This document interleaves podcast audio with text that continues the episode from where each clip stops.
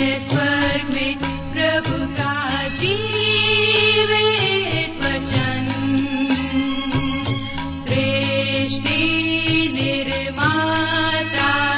भी है यही वचन। प्रिय श्रोताओं नमस्कार। बाइबल अध्ययन कार्यक्रम सत्य वचन में आप सभी का हार्दिक अभिनंदन करते हैं। हमें विश्वास है कि आप सब आज के बाइबल अध्ययन में सम्मिलित होने के लिए तैयार हैं।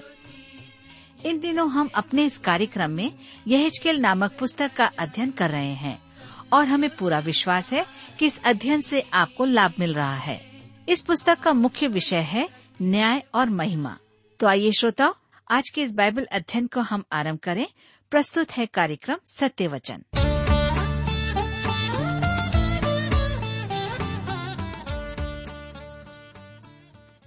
प्रिय मित्र, प्रभु यीशु के मधुर और पवित्र नाम में आप सबको मेरा नमस्कार।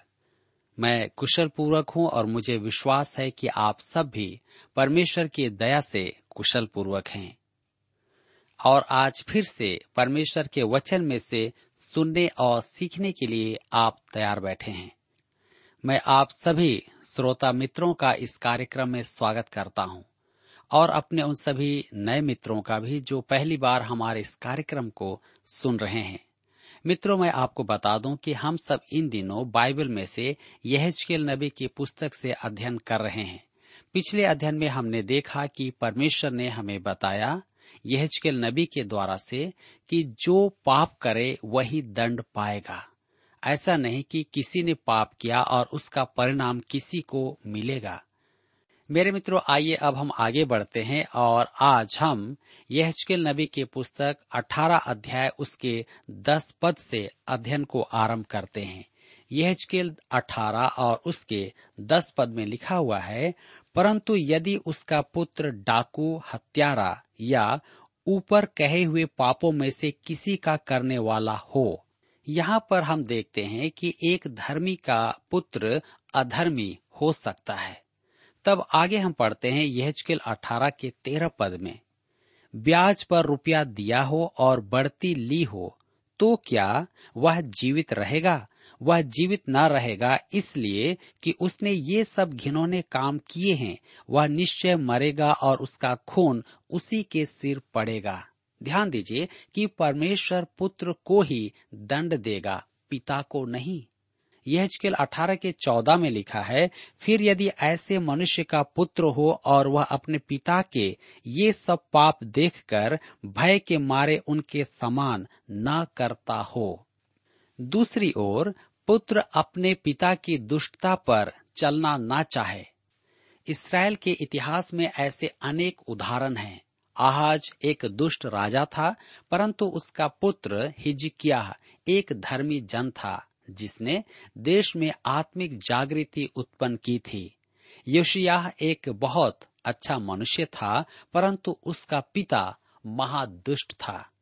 यहेजकेल 18 अध्याय उसके 17 और 18 पद में हम पढ़ते हैं, दीन जन की हानि करने से हाथ रोका हो, व्याज और बढ़ती न ली हो, मेरे नियमों को माना हो और मेरी विधियों पर चला हो, तो वह अपने पिता के अधर्म के कारण न मरेगा, वरन जीवित ही रहेगा। उसका पिता जिसने अंधेर किया और लूटा और अपने भाइयों के बीच अनुचित काम किया है, वही अपने अधर्म के कारण मर जाएगा। मेरे मित्रों, परमेश्वर कहता है कि प्रत्येक मनुष्य का न्याय सांसारिक आचरण के अनुसार किया जाएगा। स्मरण रखें कि यह अनंत जीवन का न्याय नहीं है। वह यहाँ इसी जीवन के दंड की चर्चा यहाँ पर कर रहा है। वह चाहता है कि इस्राएल जान ले कि वह इस आधार पर उन्हें दंड देगा। यहेजकेल 18 अध्याय के 20 में लिखा हुआ है, जो प्राणी पाप करे वही मरेगा, न तो पुत्र पिता के अधर्म का भार उठाएगा और न पिता पुत्र का। धर्मी को अपने ही धर्म का फल और दुष्ट को अपनी ही दुष्टता का फल मिलेगा। जो प्राणी पाप करे वही मरेगा, यह 2 बार कहा गया है, यहाँ और पद 4 में भी। यहेजकेल 18 के 31 पद में लिखा हुआ है, अपने सब अपराधों को जो तुमने किए हैं, दूर करो, अपना मन और अपनी आत्मा बदल डालो। हे इस्राएल के घराने, तुम क्यों मरो? ध्यान दीजिए, आज का मनोवैज्ञानिक विचार है कि यदि कोई बिगड़ी संतान है तो उसका कारण है कि उसकी माता ने उससे प्रेम नहीं किया और उसके साथ उचित व्यवहार नहीं किया। परंतु वचन कहता है, आप अकेले हैं और अपने कर्मों का फल पाएंगे। आप पापी हैं तो अपने ही कारण पापी हैं। एक पुरानी कहावत इसका एक अच्छा उदाहरण है। प्रत्येक बर्तन अपने ही पेंदे पर टिकता है। प्रत्येक मनुष्य परमेश्वर के समक्ष खड़ा होगा और अपने पापा या मम्मी को दोष नहीं दे पाएगा। परमेश्वर स्पष्ट कहता है कि प्रत्येक इस्राएली अपने जीवन आचरण के आधार पर दंड पाएगा, अब वह विश्वासी हो या अविश्वासी। यहेजकेल 18 उसके 32 पद में लिखा हुआ है, क्योंकि प्रभु यहोवा की यह वाणी है, जो मरे उसके मरने से मैं प्रसन्न नहीं होता, इसलिए पश्चाताप करो तभी तुम जीवित रहोगे। मेरे प्रियो, यहाँ फिर शारीरिक मृत्यु की चर्चा की गई है। परमेश्वर को किसी की मृत्यु से आनंद प्राप्त नहीं होता है। यह उसके लिए विचित्र बात है। उसने तो मनुष्य के लिए मृत्यु की कभी आशा नहीं की थी। आपको स्मरण होगा कि प्रभु यीशु लाजर की मृत्यु पर रोया था, यद्यपि वह उसे जीवित करने के लिए आया था। मृत्यु मनुष्य के कर्मों का फल है। परमेश्वर ने मृत्यु का प्रावधान नहीं किया है। मृत्यु मनुष्य के पापों का मूल है। मेरे मित्रों, यहाँ पर हम देखते हैं कि अध्याय 18 समाप्त होता है और अब हम अपने अध्ययन में आगे बढ़ेंगे और अध्याय 19 से अपने अध्ययन को जारी रखेंगे। इसका विषय है इस्राएल के प्रधानों के लिए परमेश्वर का विलाप गीत। अध्याय 19 में 2 विलाप गीत हैं। इस्राएल के प्रधानों के लिए विलाप गीत, जिसे हम 1 से 9 पद में पाते हैं, और इस्राएल के दक्षिणी राज्य यहूदा के लिए विलाप गीत 10 से 14 पद में हम पाते हैं। हम यहेजकेल 19 उसके 1 से 3 पद में पढ़ते हैं, इस्राएल के प्रधानों के विषय तू यह विलाप गीत सुना। तेरी माता एक कैसी सिंहनी थी, वह सिंहों के बीच बैठा करती और अपने बच्चों को जवान सिंहों के बीच पालती पोसती थी। अपने बच्चों में से उसने एक को पाला और वह जवान सिंह हो गया और अहेर पकड़ना सीख गया। उसने मनुष्यों को भी पकड़ खाया। मेरे प्रियो, जैसा कुछ टीकाकार कहते हैं कि यह यहेजकेल का विलाप गीत है, जी नहीं, यह परमेश्वर का विलाप गीत है या उसका विलाप गीत, जो मत्ती रचित सुसमाचार 23 अध्याय उसके 37 से 39 पद में यरूशलेम के लिए हमें मिलता है, वही है जो यहूदा देश के प्रधानों के लिए रोया था। ये प्रधान वे लोग थे जिनसे बहुत कम लोगों का संबंध था, परंतु परमेश्वर का संबंध उनसे था। उनके लिए कौन रोया? परमेश्वर रोया था। प्रसंगवश आज आपकी चिंता किसे है? मेरे विचार में बहुत कम लोगों को आपकी चिंता है। आपके सहकर्मी क्या वास्तव में आपकी चिंता करते हैं? एक सफल व्यापारी ने एक बार मुझसे कहा, मैं वास्तव में सोचता हूँ कि क्या किसी को मेरी चिंता है? सब लोग, मेरा परिवार भी इसी बात की चिंता में रहते हैं कि उन्हें मुझसे क्या मिल सकता है। यह बड़े दुख की बात है, परंतु परमेश्वर आपकी चिंता करता है। वह मेरी भी चिंता करता है। यह वास्तव में बड़ी शांतिदायक बात है। मैं इस विशाल संसार में खो सकता हूँ, परंतु परमेश्वर की आंखें हम पर लगी हैं और वह हम में से हर एक की चिंता करता है। मेरे प्रियो, यहूदा के प्रधानों के लिए कोई भी आंसू बहाना नहीं चाहता था। यहोआहाज और यहोयाकीन, ये 2 राजा दुख का कारण थे, परंतु केवल परमेश्वर उनके लिए चिंतित था। हमने पढ़ा सिंह, अर्थात यहूदा का सिंह। यहूदा शेरनी का बच्चा है। उत्पत्ति की पुस्तक 49 अध्याय उसके 9 पद में याकूब ने यहूदा को यही कहा था, जब वह अपने प्रत्येक पुत्र के लिए भविष्य की बातें बता रहा था। गिनती की पुस्तक 23 अध्याय उसके 24 पद में लिखा है, सुन, वह दल सिंहनी के समान उठेगा और सिंह के समान खड़ा होगा। प्रकाशित वाक्य की पुस्तक 5 अध्याय उसके 5 पद में प्रभु यीशु को यहूदा का सिंह कहा गया है। देख, यहूदा के गोत्र का वह सिंह जो दाऊद का मूल है, उस पुस्तक को खोलने और उसकी सातों मुहरें तोड़ने के लिए जयवंत हुआ है। यहेजकेल की पुस्तक 19 अध्याय उसके 10 से 12 पद में लिखा है, तेरी माता जिससे तू उत्पन्न हुआ वह तट पर लगी हुई दाखलता के समान थी और गहरे जल के कारण फलों और शाखाओं से भरी हुई थी। प्रभुता करने वालों के राजदंडों के लिए उसमें मोटी मोटी टहनियां थी और उसकी ऊंचाई इतनी हुई कि वह बादलों के बीच तक पहुंची और अपनी बहुत सी डालियों समेत बहुत ही लंबी दिखाई पड़ी। तो भी वह जलजलाहट के साथ उखाड़कर भूमि पर गिराई गई और उसके फल पूर्वाई हवा के लगने से सूख गए और उसकी मोटी टहनियां टूटकर सूख गई और वे आग से भस्म हो गई। यहाँ अब यहूदा देश के लिए विलाप गीत है। ये लोग इस देश में आए और परमेश्वर ने उन्हें आशीषें दी। वे उस देश में लगाई गई दाखलता थे। अब उसने उस दाखलता को उखाड़ दिया है। वे बंधुआई में जा रहे हैं। यह शोक गीत उनके दुखद इतिहास का चित्रण है। मेरे प्रियो, यहाँ पर अध्याय 19 समाप्त होता है और अब हम अध्याय 20 से अपने अध्ययन को जारी रखेंगे, जिसका विषय है इस्राएल के पाप के लंबे इतिहास का अवलोकन और भावी दंड एवं पुनः स्थापन। अध्याय 20 से 24 में यरूशलेम के दंड की अंतिम भविष्यवाणियां हैं। इस भाग में मैं आपका ध्यान दो बातों की ओर आकर्षित करना चाहता हूँ। पहली बात, इन लोगों के लिए परमेश्वर का संदेश कितना लंबा और विस्तृत है। जिस दिन नबूकदनेस्सर ने उन्हें आकर घेरा, उस दिन तक परमेश्वर उन्हें बचाने के लिए तैयार था। परमेश्वर नबूकदनेस्सर को अशूरों के समान नष्ट कर देता और उसे उनके विनाश की अनुमति नहीं देता, परंतु वे परमेश्वर की ओर नहीं फिरे और वे दंड के भागी हुए। अंतिम पल तक परमेश्वर उन्हें दया दिखाता रहा।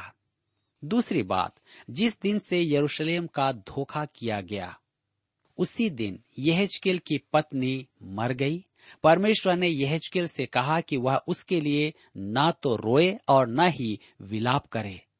मैं देखता हूँ कि यहेजकेल और यिर्मयाह स्वभाव में एक दूसरे के विपरीत थे। यिर्मयाह में एक नारी का सा हृदय था और वह रोता था। वह परमेश्वर के संदेश सुनाता था, जिससे उसे दुख होता था। क्योंकि वह रोता था, इसलिए प्रभु यीशु की तुलना उससे की गई थी। यहेजकेल एक प्रकार से एक नायक था जो परमेश्वर द्वारा दी गई भूमिका को दर्शाता था। वह अपनी भूमिका निभाता था, परंतु इसका प्रभाव उसके मन पर नहीं पड़ता था। जी हाँ, उसका मन कठोर प्रतीत होता है। वह परमेश्वर का केवल एक वक्ता था। मेरे प्रियो, इस्राएल के पाप के इतिहास का अवलोकन, भावी दंड एवं पुनर्स्थापन। अध्याय 20 में यहूदा के पापों का पुनरालोकन है। यहाँ फिर यहेजकेल अपने नहीं, परमेश्वर के वचन को सुनाता है। चाहे दुख का समाचार हो या आनंद का, उसका काम केवल संदेश पहुंचाना है। उसका प्रभाव आप पर भी पड़ना है। आइए हम पढ़ें यहेजकेल 20 उसके 1 पद में लिखा है, 7वें वर्ष के 5वें महीने के 10वें दिन को इस्राएल के कितने पुरनिये यहोवा से प्रश्न करने को आए और मेरे सामने बैठ गए। मेरे प्रियो, वे अब यहेजकेल के पास आने लगे। वे परमेश्वर से सुनना चाहते थे।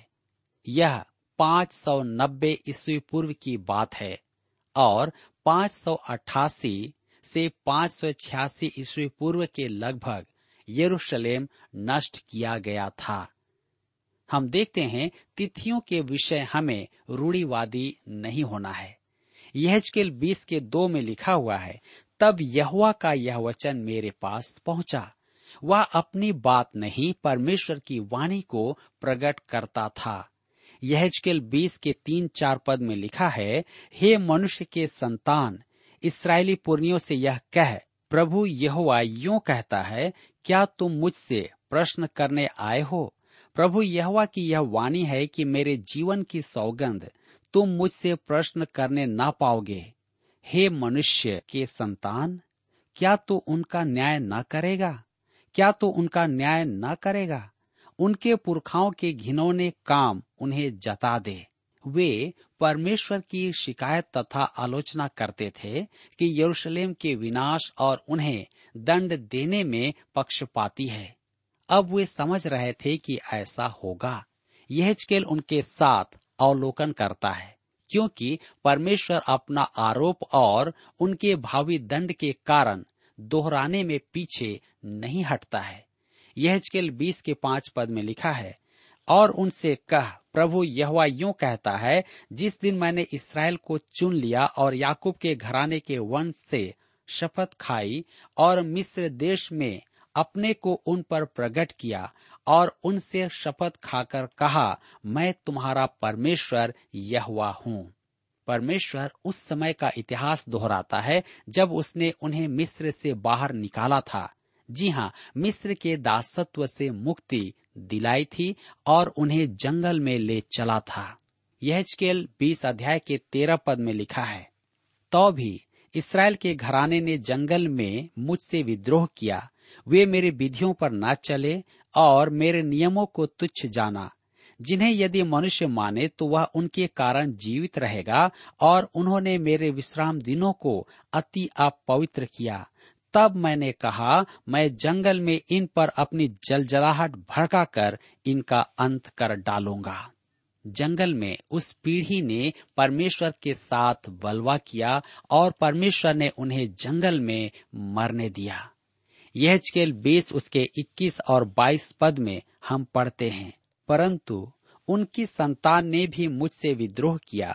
वे मेरे विधियों पर न चले, न मेरे नियमों के मानने में चौकसी की, जिन्हें यदि मनुष्य माने तो वह उनके कारण जीवित रहेगा। मेरे विश्राम दिनों को उन्होंने अपवित्र किया। तब मैंने कहा, मैं जंगल में उन पर अपनी जलजलाहट भड़काकर अपना कोप दिखाऊंगा। तो भी मैंने हाथ खींच लिया और अपने नाम के निमित्त ऐसा किया कि उन जातियों के सामने जिनके देखते हुए मैं उन्हें निकाल लाया था, वे अपवित्र न ठहरे। अगली पीढ़ी भी विद्रोही निकली। हम देखते हैं यहेजकेल 20:25-26 पद में लिखा है, फिर मैंने उनके लिए ऐसी ऐसी विधियां ठहराई जो अच्छी न थी, और ऐसी ऐसी रीतियां जिनके कारण वे जीवित न रह सकें। अर्थात वे अपने सब पहिलौठों को आग में होम करने लगे। इस रीति मैंने उन्हें उन्हीं की भेंटों के द्वारा अशुद्ध किया, जिससे उन्हें निर्वंश कर डालूं, और तब वे जान ले कि मैं यहोवा हूँ। मेरे प्रियो, यह धर्मशास्त्र का एक विचित्र अंश है। इसके अर्थ निर्धारण में टीकाकारों में विभिन्न विचार हैं। मेरे विचार में यहाँ वही बात लिखी गई है जो पौलुस कुरिन्थ की कलीसिया को अपने दूसरे पत्र में लिखता है, 2 उसके 15-16 पद में, क्योंकि हम परमेश्वर के निकट उद्धार पाने वालों और नाश होने वालों दोनों के लिए मसीह की सुगंध है। कुछ के लिए तो मरने के निमित्त मृत्यु की गंध, और कितनों के लिए जीवन के निमित्त जीवन की सुगंध। भला इन बातों के योग्य कौन है? जी हाँ, परमेश्वर ने उन्हें अपना वचन दिया तो उन्होंने उसे अस्वीकार किया, तो उसने उन्हें उनके ही मार्गों में छोड़ दिया। व्यवस्था जो भली थी अब बुरी हो गई, क्योंकि वह उन्हें दोषी ठहराकर दंड के लिए नियत करती थी। सुसमाचार भी आज ऐसा ही है। यदि आप सुसमाचार सुनकर उसे तुच्छ समझते हैं तो उचित था कि आपने सुना ही नहीं होता। यदि आप सुसमाचार को अस्वीकार करते हैं तो वह आपके लिए मृत्यु कारक है। आप परमेश्वर की उपस्थिति में खड़े होकर कहने के योग्य न होंगे कि आपने सुसमाचार नहीं सुना। इस घोर दोषारोपण को सुनकर आप निश्चय ही कहेंगे कि परमेश्वर के साथ उनका संबंध समाप्त हो गया है। परंतु यहेजकेल की पुस्तक में यदा कदा आपको अद्भुत प्रतिज्ञाएं दिखाई देंगी। उनके गहनतम अंधकार में भविष्यवाणी ने प्रचंड ज्योति चमकाई है।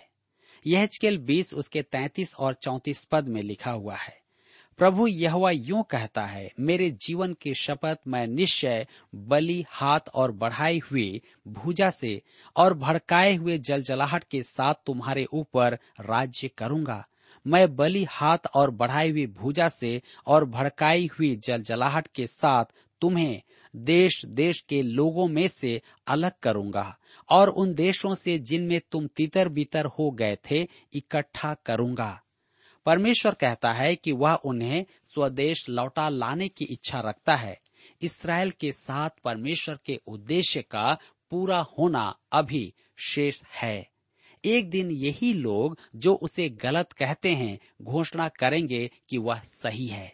यहेजकेल 20 उसके 45 से 47 पद में लिखा हुआ है, यहोवा का यह वचन मेरे पास पहुंचा, हे मनुष्य के संतान, अपना मुख दक्षिण की ओर कर, दक्षिण की ओर वचन सुना और दक्षिण देश के वन के विषय में भविष्यवाणी कर और दक्षिण देश के वन से कह, यहोवा का यह वचन सुन, प्रभु यहोवा यूं कहता है, मैं तुझ में आग लाऊंगा और तुझ में क्या हरे क्या सूखे जितने पेड़ हैं सबको वह भस्म करेगी।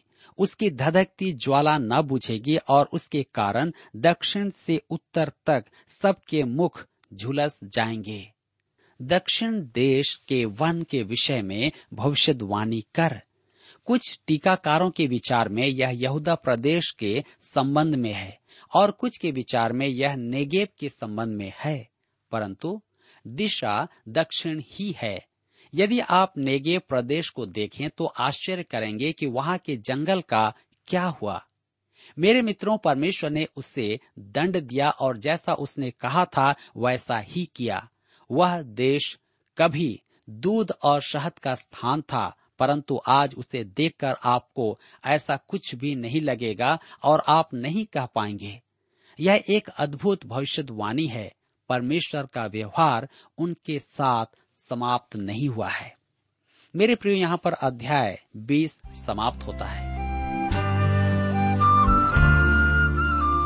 और अब हम अपने अध्ययन को अध्याय 21 से जारी रखेंगे, जिसका विषय है बेबीलोन मसीह के आगमन तक दाऊद के वंश से अंतिम राजा का अंत कर देता है।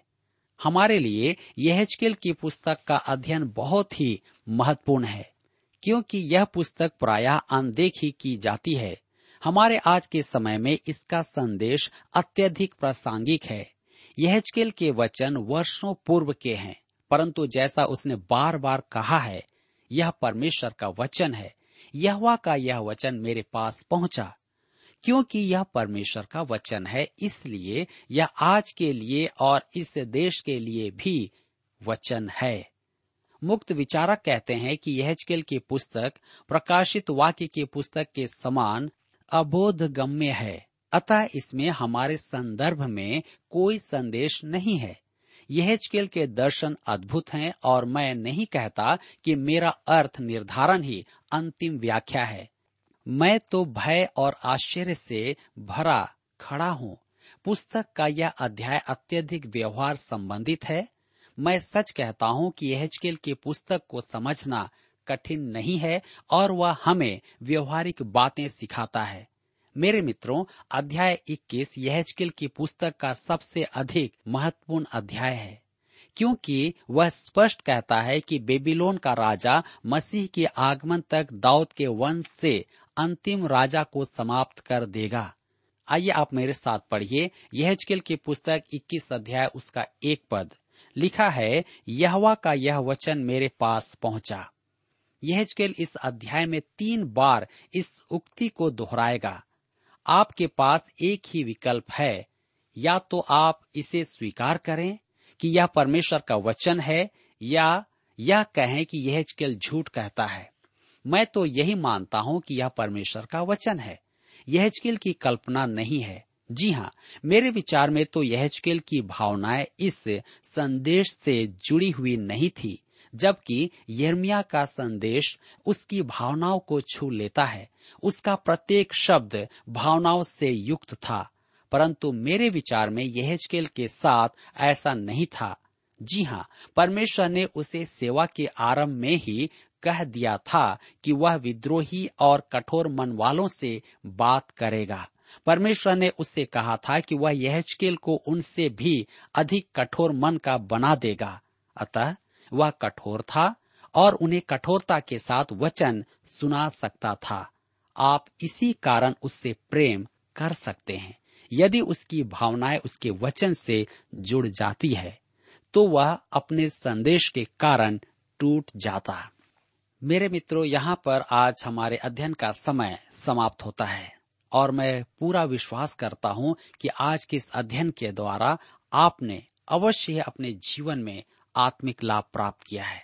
कृपया वचन के अनुसार चलें और प्रभु में बने रहें। प्रभु आप सबको आशीष दे। प्रिय श्रोताओं, अभी आप सुन रहे थे बाइबल अध्ययन कार्यक्रम सत्य वचन। हम आशा करते हैं कि आज के इस कार्यक्रम से आपको आत्मिक लाभ मिला होगा। यदि आप परमेश्वर के बारे में और अधिक जानना चाहते हैं तो हमारे पास नया नियम एवं पवित्र शास्त्र बाइबल उपलब्ध है। इन्हें प्राप्त करने के लिए आप हमें इस पते पर लिख सकते हैं। कार्यक्रम सत्य वचन, TWR, पोस्ट बॉक्स नंबर 4310, नई दिल्ली 110019। पता एक बार फिर सुन लीजिए। कार्यक्रम सत्य वचन, TWR, post box number 4310, new Delhi 110019। और हाँ श्रोताओ, याद रखें कि पत्र लिखते समय आपका नाम और पता साफ साफ लिखा होना चाहिए। इसके अलावा आप हमसे टेलीफोन के माध्यम से भी बातचीत कर सकते हैं, जिसमें हमारे काउंसलर या सलाहकार आपको सलाह देंगे। तो नोट कीजिए, हमारा मोबाइल नंबर 9958820414। याद रखें 9958820414। और हमारा दूसरा नंबर है 09651433397। याद रहे 09651433397। इसके अलावा आप हमसे ईमेल के द्वारा भी संपर्क कर सकते हैं। हमारा ईमेल आईडी है hinditb@twr.in, hinditb@twr.in। श्रोताओ, इस कार्यक्रम को आप हमारे वेबसाइट radio882.com पर भी सुन सकते हैं। इस वेबसाइट radio882.com के बारे में अपने मित्रों को भी सूचित कर दें। और अब इसी के साथ हमारे कार्यक्रम का समय यहीं पर समाप्त होता है। अगले कार्यक्रम में आपसे फिर मुलाकात होगी। तब तक के लिए हमें आज्ञा दीजिए। नमस्कार।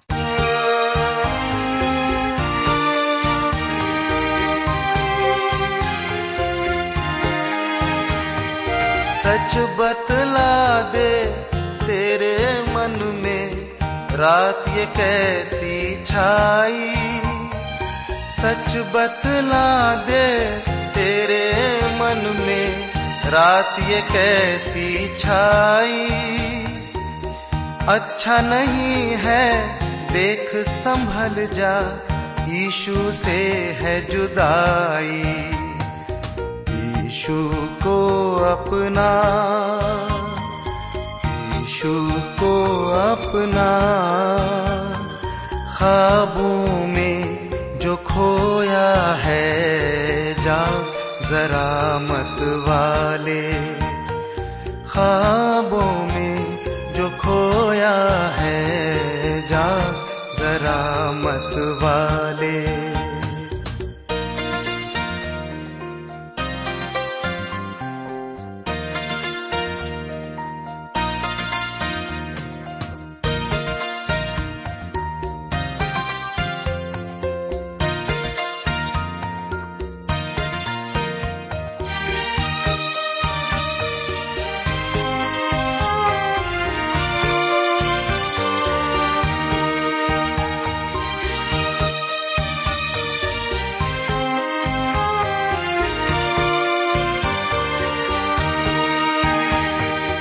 ये दुनिया है ख्वाब सुने।